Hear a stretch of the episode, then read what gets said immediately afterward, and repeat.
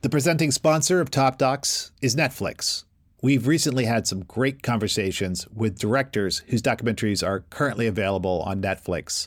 Ken and I spoke with Rory Kennedy about Downfall, her searing indictment of Boeing and its enablers. We also spoke with Andrew Rossi about the Andy Warhol Diaries, in which he reveals the poignantly personal side of the legendary artist. And Ken spoke with Coodie Simmons and Chike Ozah about Genius, a portrait of another great artist, the young Kanye West, as he makes his way from obscurity to renown. You can find these conversations in the Top Docs feed, and you can watch these documentaries now on Netflix.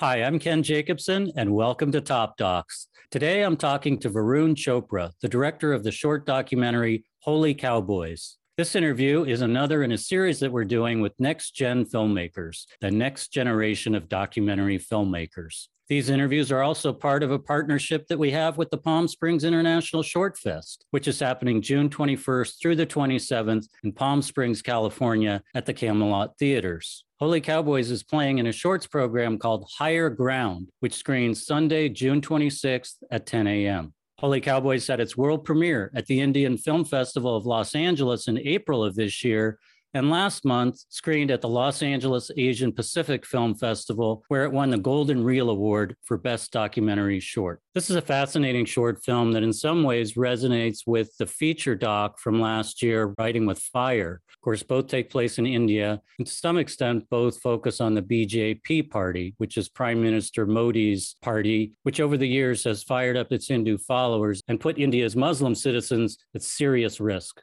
But Holy Cowboys tells its own story. It's a very poignant character study of a young boy and his friends in a small rural part of India amidst a larger cultural context in which cows somehow become a major source of conflict and violence. It's also told in a very creative way, by turns more literal or mystical, or even tapping into the subconscious of the director, all of which I get into in my interview with Varun. Certainly a next gen filmmaker to watch. And of course, please support us by following us wherever you listen to your podcasts and following us on Twitter at Top Docs Pod. And now, coming up, my conversation with Varun Chopra, the director of Holy Cowboys. Varun Chopra, welcome to Top Docs.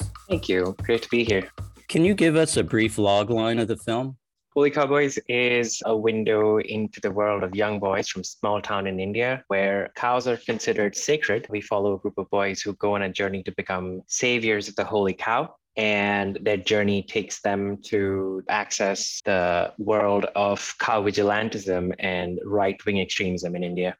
So, your film, Holy Cowboys, is focused on issues surrounding the cow, which is sacred to India's majority Hindu population. And as you tell us in beginning intertitle has emerged as the nation's most polarizing animal. And around that, self appointed cow saviors or vigilante cow protection groups have surged in the country. So, how did you come to find out about these cow saviors? Was it through the media? Was it through firsthand observation? the way I started on this project was historically, cows have always been a very big part of the sacred nature of things here in India. And I grew up with that, having grown up in India. And in the recent years, we found out that a lot of people were coming in the fold of the cow saving or the call for protection of the cow. And I found that certain members of my family were also indirectly supporting some of these cow shelter groups. And um, just venturing into that, I was super curious to understand what this world entails and how things have shaped up. Obviously, there had been a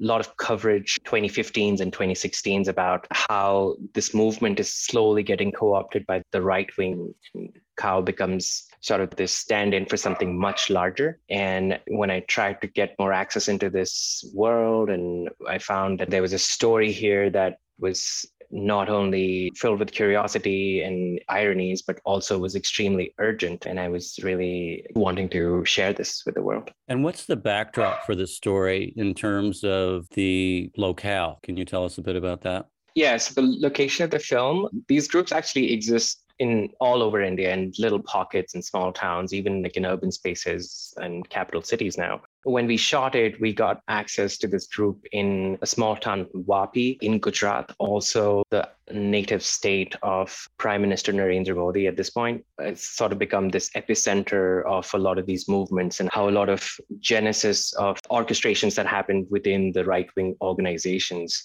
and you know how it's getting propagated alongside everywhere in India. But so Vapi in Gujarat seemed like a very perfect town to shoot in because we had gathered access to it. Also, this town is known for big chemical industries and polyethylene and polythene production that is often exported out of India, trash bags and such. So it just seemed like the right setting that offered us all the things that we wanted to cover and everything else that followed was a very natural progression of observations that we found. In terms of access, the main character is one of a group of boys that you follow. Mm-hmm. Can you talk about how you met this group and got to know them? It was a very chance interaction. The initial access that we'd gotten was with this group, the big Hindu right wing faction, which used to be on the margins. It was sort of a marginal organization, but it's really exploded on the scene. And we had access to them, and they had a few boys that had already been like working with them. They were sort of training and giving guardianship to these boys in their little after school programs, also known as shakhas, which are these schools that prepare young kids to teach all the lessons about the nationalistic ideas of things and self defense and all that. But it's really akin to a lot of uh,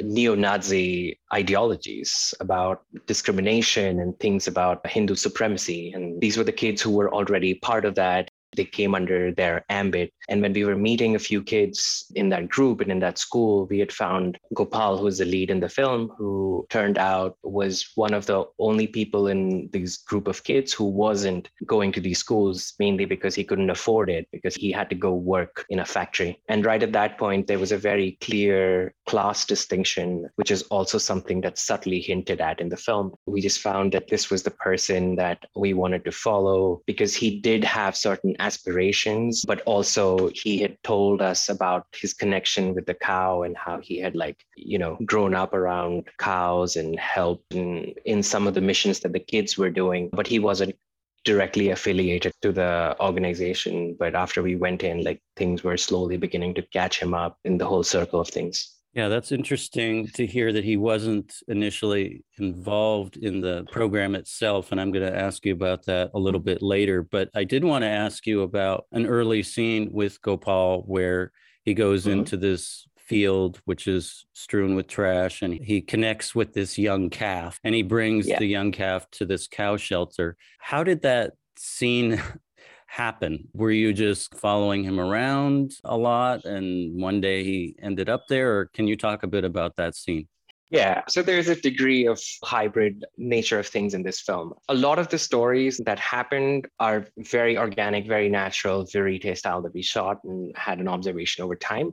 This was something that we felt was pretty important to be included in the film, but it was completely based off of the story that Gopal had chosen to tell us. He told us about how one time he was around and he found this little calf and he brought it to the cow shelter by talking to his friends about where to take them and stuff. And so we found this a great opportunity to sort of recreate that scene, all the story that he essentially told in the beginning of the film works out is an actual retelling of what had happened before with him beyond that we sort of take his story and then we what he didn't have was he hadn't had no real interaction with this group. Once the group interaction started to happen everything that follows became very sudden and it also lent itself for the vigilante people to sort of assert themselves over him because they were trying to woo him for some in some reason. Sort of worked out for us because then they were becoming evident and very clear in terms of introducing not just gopal but also the audience as to what their motives are and what they really do one of the sort of ongoing activities in the film is that the boys are preparing for an upcoming Hindu festival, and their task is to put up saffron flags, which seem to be associated with Hindu pride. Mm. And as as part of their preparation for that, they go to a kind of clubhouse of sorts to meet up with a kind of an older mentor type. I wanted to just ask you about a moment where another guy arrives and he's met with a greeting, Jai Shri Ram. Yeah. And I just was curious to hear more about that greeting and its cultural context. Yes, of course. So Jai Shri Ram is one of the terms that we really you know, it, it, was something that we really went back and forth as to should we subtitle it, should we include, do we want the audience to know?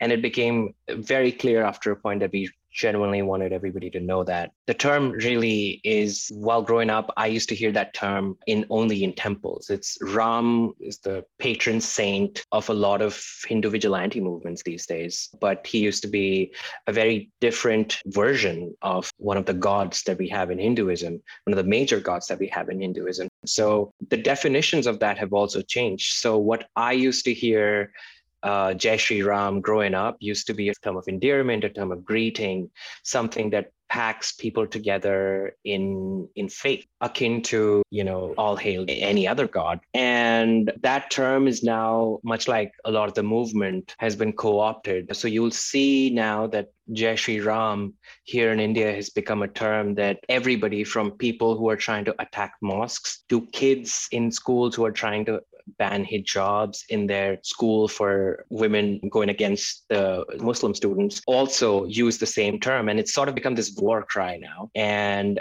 that term in itself is such a universal term. And I found this really interesting that this co opting has also taken over a word that used to mean something entirely different just a decade ago, for instance, you know. So Jai Ram has that connotation. Again, like it's harder in a span of this film to really introduce that as a concept and really go and explain that. But I'm super glad that you got on to something like that and uh, we're talking about it. I have to applaud you on the, the nuance and the subtlety with which you construct a lot of the film. And that was one of the cases where, if you paid close attention, you're like, there's something more here going on. So I'm really glad that we have this opportunity to talk to you to learn about the background because it is fascinating and disturbing to hear how the term has been co opted from one of sort of a universal greeting to one that's used to divide people. Thank you. I'm super glad you caught on to that for sure. There is a scene that takes place after Gopal finds his calf and helps save it, in which his friend says, Hey, let me take you to this volunteer group and he's brought in front of the group and he's presented as this sort of hero for having saved this cow and yeah. the leader of this group is talking to the boys about how they once lynched a cow smuggler and torched his truck. It's a very disturbing story. And in the midst of this story, the camera moves in on a mask, which is mounted on the wall and it's a very mm-hmm. evocative mm-hmm. mask. It's a fascinating moment in the film where the camera kind of takes on a life of its own. Can you talk a bit about the mask and also your directorial choice to go from a more literal plane to something that seems a bit more mystical or certainly less mm-hmm. literal? Mm-hmm. Yeah, absolutely. Thank you. That's a great question. So, this is also rooted very much in some of my personal experiences and how I could insert my subconscious in the film without having to insert my own personal views because we started with an understanding that we're going to show things as is however i think the effigy or the mask that's on there has a deeper meaning me and my editor we were pretty fine with that not coming across in a certain way even if it comes at face value that's completely fine. But here in India, one of the things that happens is a lot of people use something like that mask and they put it outside their homes to ward off the evil. When I was growing up, it became one of those things that it's supposed to be a protector and it's supposed to be this really devilish face on it, but it's supposed to be a protector from evil. So there was some inherent irony, there was some inherent like discord in that image in itself. And I couldn't reconcile with the fact that every time I saw it as a kid, it used to stand in for something scary. And I, I couldn't understand why we chose that as to word of bad omen or a, a demonic figure. When I was going through and making this film, there was a lot of intersection between how I thought about that image and how the vigilantism was sort of corrupting how people projected themselves as protector, but what they really did was scaring people off and becoming a devilish character. So to make that intersection became one of the last things that we really sought and thought of on set. But it became something that we probably weren't really sure if we were going to include that in the film. But as we went on about our editing process, we figured that that was something that stood in for something much larger. It stood in for a little point of view of our own in the film amidst all of this chaotic stuff that's happening, how we view things. A little subtle hint at it, but it's something that's like really deeper to me. Yeah, it really does seep in, and I think it brings you to another place as somebody watching the film. From a directorial point of view, can you take us into that room because you're shooting and then do you actually go and move in on the mask itself in the moment or how did you capture that shot? That mask was something that was part of the only set piece design that we put in the room. But that was something that we wanted to cover in the wide shot. If somebody notices it, they notice it the idea of directorially going from that space to another space was really to make that connection between who we think is demonic in this. That space in itself represents something inherently evil, but they don't present themselves as such. They're presenting themselves as heroes. They're presenting themselves as vigilantes who are going to somehow like be the guardians of our entire religious group. But what they're really doing is something that's that's devilish and they're causing actual harm. But saying all this in a film was something that we were really stifled with. We were trying to understand. We don't want to insert our actual voice into the film or have somebody say this exactly because that was not the motive of the film. It's really to present things as is. But the problem with presenting things as is, sometimes it can be misconstrued and interpreted in ways that do not represent the point of views of the filmmakers. And this is one of the things of, about the ethics of the documentary that while we were in that room, we really tried to focus on how we could present ourselves and make sure that we're present in the film without having to insert ourselves forcefully. And it didn't feel trite. Also, the mask comes later in the script once what we feel is sort of that transition moment where his innocence has been corrupted after he participates in that whole chaotic apprehending scene on the night raid that they do. And now he's inextricably a part of it and it felt like the right moment to bring back a little surreal moment into the film trying to gauge who these kids were and what they're becoming now and where there is not a safe place and i felt like that mask because of its consistency and how it's placed and sprinkled around different parts of the film sort of speaks to that there's a later scene in this same volunteer meeting with this same guy who is sort of advising the boys. He believes in one thing, which is using violence against those he perceives to be getting in the way of his religion in order to instill fear as a mm-hmm. tactic mm-hmm. to get those people to capitulate. And he says, Don't try to be a Gandhi, let them create one Pakistan. And thanks to his ideas, we face many Pakistans in every corner of India. It's time to wake up. Right. For me, as a Western viewer, I would say this is mm-hmm. a particularly chilling line for many reasons. But for one reason, it references how far India has seemingly come in terms of its relationship to nonviolence as a means of mm-hmm. change. And it seems to indicate, you know, Gandhi, who we think of as this revered figure, is viewed in a very different political, cultural context these days. Yep. I know, I'm sure it depends on who you ask, but what would you say mm-hmm. is the changing legacy of Gandhi in the context, at least, of the people in this film? I think there's always been a faction of the population who have been, like happens with any other major figure who's, who becomes beyond themselves and becomes this larger than life figure. But Gandhi is extremely unique because not just what he stands for India, but what he stands for the world. And in a lot of ways, because of the lot of movements his movement inspired in the world, whether it's Martin Luther King or Nelson Mandela, it represents a certain section of the world in my head, how things were sort of threaded from him and how you can speak to power and I feel like this entire thing represents how the world in itself is shifting and moving to a very dangerous place. We're finding that the ideas of tolerance and nonviolence are just shrugged off as weak. And this is the time of strong men, whether it's the US or Russia, India, what have you. And this sort of wave is transporting in the world and it's very dangerous. But going back to what Gandhi really means and what his legacy means, one of the very potent ironies is the bigger organization that's supposed to be this like umbrella organization behind the BJP, which is Modi's political right wing party. That's the one in government. They have full majority. They pretty much do whatever they want at this point, and there's a lot of authoritarian ideas about them. But what they're really fighting is that's just one part of their movement. The bigger part of their movement is cultural erasure. They're fighting a culture war. They're trying to reconfigure what the image of India really is and what it stands for. And one of the things that had happened back in the day is one of the first people to denounce Hindu nationalism was Mahatma Gandhi. And he was also killed by a Hindu nationalist, assassinated by them. A person that belonged to this umbrella party. He's supposed to be this poster child, the hero of the movement because he assassinated Gandhi. It's exactly that. And now that same party which was on United States terror list for a few years and then was banned in India, has now made a resurgence.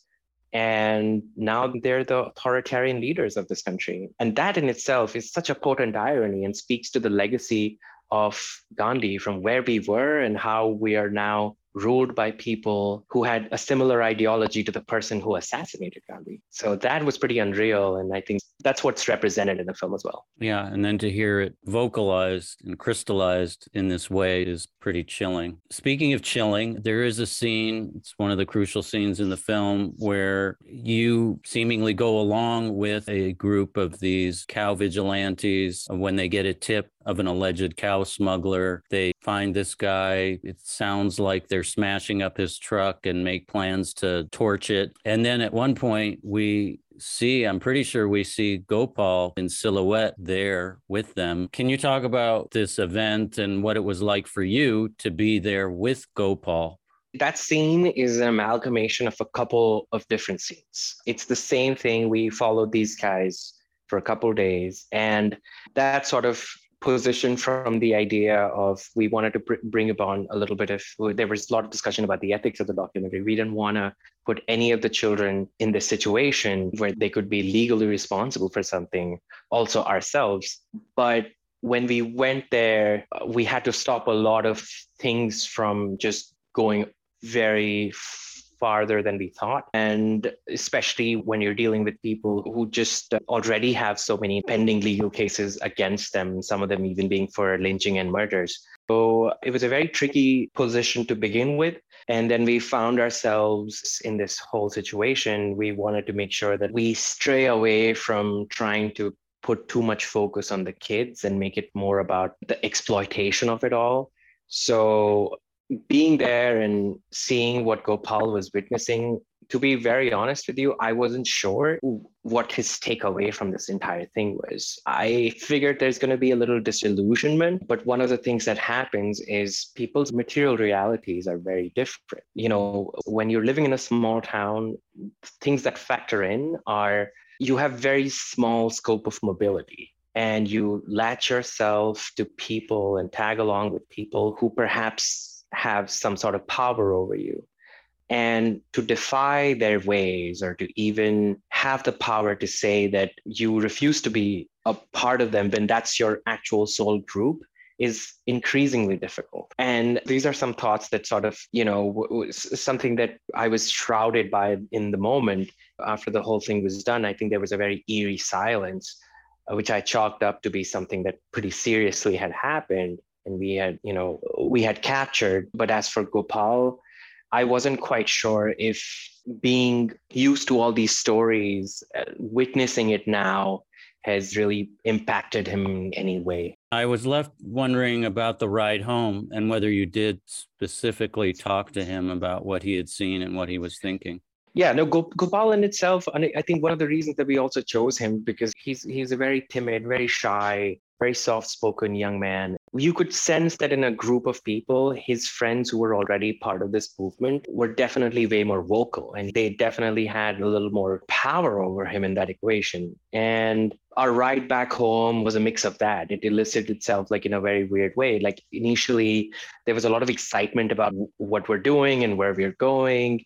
And as things settled in, we didn't try to push ourselves into how he viewed things. So once we took off from that place, we found that the kids that he was surrounded by had such an impact with this entire thing. They were so excited and they had come out of that experience pretty amused, which was shocking in itself, but not so much. And I think he couldn't gather enough courage, or I, I doubt if he even felt that like he had witnessed something quite intense because again intensity of violence or what have you is pretty subjective that's how we get normalized by our situation if we see the same thing every single day at that point to be honest i was more concerned about the people uh, than the kid but he had witnessed it Gopal is a fascinating person to watch throughout the film. He's obviously at an impressionable age. And what's amazing is throughout the film, we can, I think, literally see in his face and the way he nods that he's taking in everything, trying to figure it out. By which I mean, how is he going to shape his own identity? It's really quite amazing. And I just wonder if you ever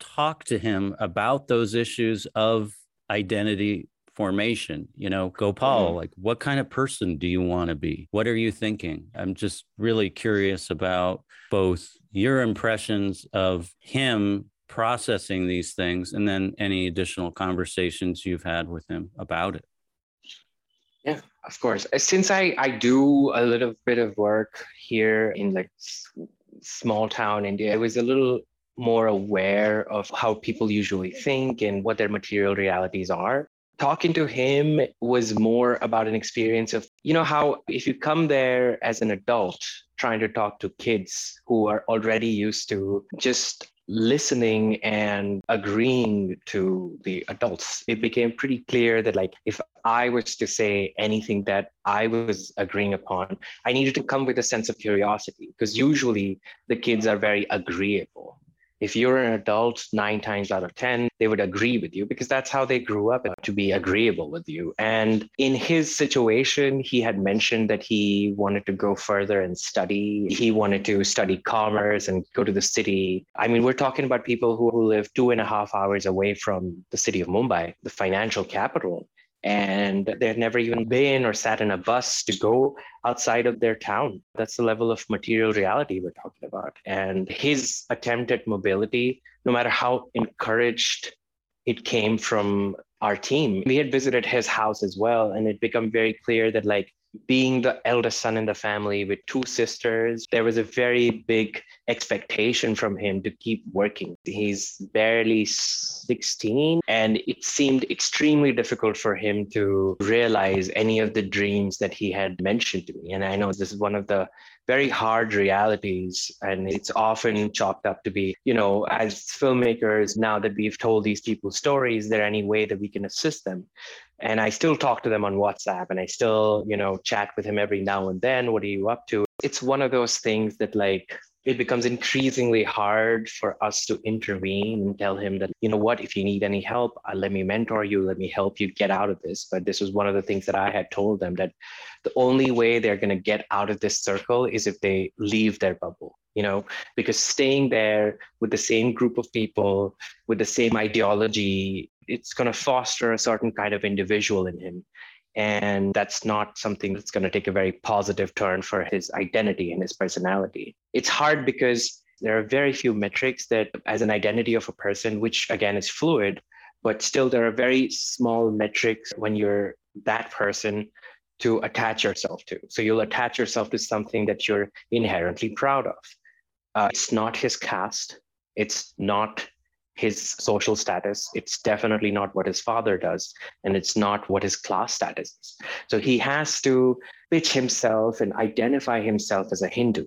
And the only way he wields power as a Hindu is going to be over minority groups. And the only way he does that if he joins and becomes a part of this group. So he can wield power and think of certain kind of mobility that he can achieve in his lifetime. That's really what my reading, having spent time with him, over a few months has been. Yeah, I was going to ask about his parents. There are no parents who appear in the film, which is interesting and I'm sure reflective of the fact that these boys spend a lot of time on their own. Certainly, Gopal, as you mentioned, he works in a factory. Ironically, it's a plastic bag factory, which plays into the whole situation with the cows eating yep. these plastic bags. But he does seem like someone who is in a difficult situation, you know, being essentially forced to work for the family. Yeah.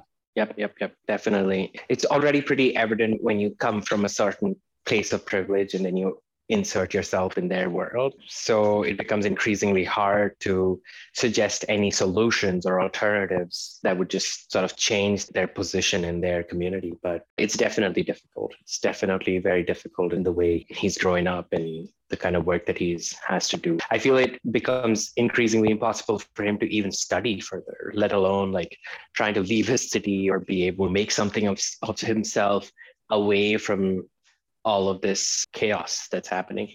So, counterposed to that chaos is the final scene of the movie in which the four boys are on a boat of some kind and it's shot during magic hour. It's very beautiful with the light. The four of them are sitting on this boat and they're all looking in different directions out at the water. It's a beautiful mm-hmm. shot, but it's also ominous in its own way. Why end the film on this note? Being in that town and having to explore that space i feel like every time even in the film when their interactions with any of the adults whether it's at the cow shelter whether it's at the office with the vigilantes or what have you there's a power dynamic. They're not able to reflect or there's not a moment of calm. There's really no reflective moment for them. It was really a chance interaction too because we just decided to go with the kids one day on this boat sort of like picnic day and we recorded a few things and it made it to the final film because I think that was one of those days as well. What we really chose to do with that was to offset the already insane things that have happened and then leave with an ominous and sort of calming moment where the city is way further away.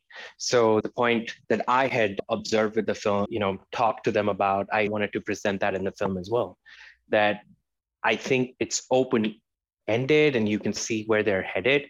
But the idea that in my head, there's also a solution being offered, which is the only way they'll be able to reflect and see anything outside of their existing world is if they move away from that place.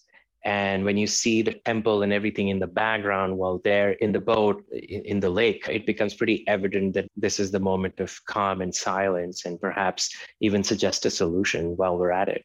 Yeah, to quote the great Joe Strummer of The Clash, the future is yet unwritten. So uh, there is possibility in that final scene, but there's also, I would say, a, a darker edge as well. You know, that takes me to my last question, which is you talked earlier about the world moving to a darker place and India. Mm-hmm where do you think India is headed? And if it is headed down an even darker path, do you think this can be averted? I consider myself a very hopeful person. So, in all seriousness, I would say yes, there is an aversion. There is a way to avoid an even darker path, but there's work to be done and a lot of work to be done in a space where a lot of systems of checks and balances have just collapsed on their face whether it's the judiciary, media, whatever, people who are supposed to, you know, take accountability of the people in power, if they have collapsed and the systems have just given up, and ideas like tolerance are derided as weak, then then there's a lot of work to be done. And it needs to come from the same people who these vigilantes think that they're representing. I think one of the major reasons why I wanted to do this film was even though I'm not a practicing religious person, I grew up in this religion. So I do have an awareness and I do have an understanding of what this entails. And the deep rooted irony is a religion that was in a community that claims that it was born out of the ideas and principles of nonviolence. That's also something Gandhi says. And now we're on a path where this co opting movement has taken over everything and wants to have this war cry. I think the biggest work needs to come from people from within the community. It cannot be people who are getting discriminated against. It cannot be people who are getting attacked. It definitely cannot be the minority community. So it's upon us privileged people and people who are aware to ask for that accountability that why is this happening and why are we allowing this to happen? This may require a serious discussion from people from the majority population who somehow think that they're victimized but they're definitely not. And that's my view on it. Well, thank you so much for showing us in one small way, one small corner, what's happening and perhaps a glimpse into why this is happening. The story is both particular and specific, but it's also clearly universal. And I just want to say, you know, this is a case where I really thought the film was tremendous. And talking to you, I think I've learned so much more about it and the backdrop for it and some of the nuances that I'm really glad that we had a chance to talk today. And I urge everyone to see the film. Thank you, Ken. It's very rare that we engage with a short film like that. I'm glad you engaged with it in such a level. And I'm so glad that we were able to have this conversation. Can you tell us what's up next for you, Varun? Yeah, after this project, I'm working on a couple other things. Uh, one of them is it's the feature version of the same story, kind of building the same world, the exploration of growing up in small town rural India within a window of the 2010s and how the country has radically shifted from becoming this modern democracy to slowly shifting into being the number second in the genocidal watch in the human rights uh, space. And the second one is basically a smaller idea that I've been working on. It's called Where's the Party? And it's a small story that covers different multiple political parties in India who choose to represent a certain demographic, right from the poor people party versus the party that hopes to bring forward the voices of lovers, also known as the Lovers Party of India. So it's a story that takes in all these demographics and has all these political parties and talks about the multifaceted nature of India that is kind of been overshadowed by how things have become unilateral and one dimensional at this point. Fascinating. Thank you. Take care. You too. Do you have a recommendation for a documentary short? Yeah, absolutely. I have a friend who made a film called A Broken House, Jimmy Goldblum. He's the director and producer. He was also on the Oscar shortlist. You could probably find it on New Yorker. And it's a really amazing story about a Syrian architect who makes miniatures of his home back in Syria and then over the course of time as destruction happened in syria how he adjusts and alters his creations to represent what his home now looks like. So it's a great great portrait piece but done in a way that takes the attention away from violence and uh, focuses on this person to create empathy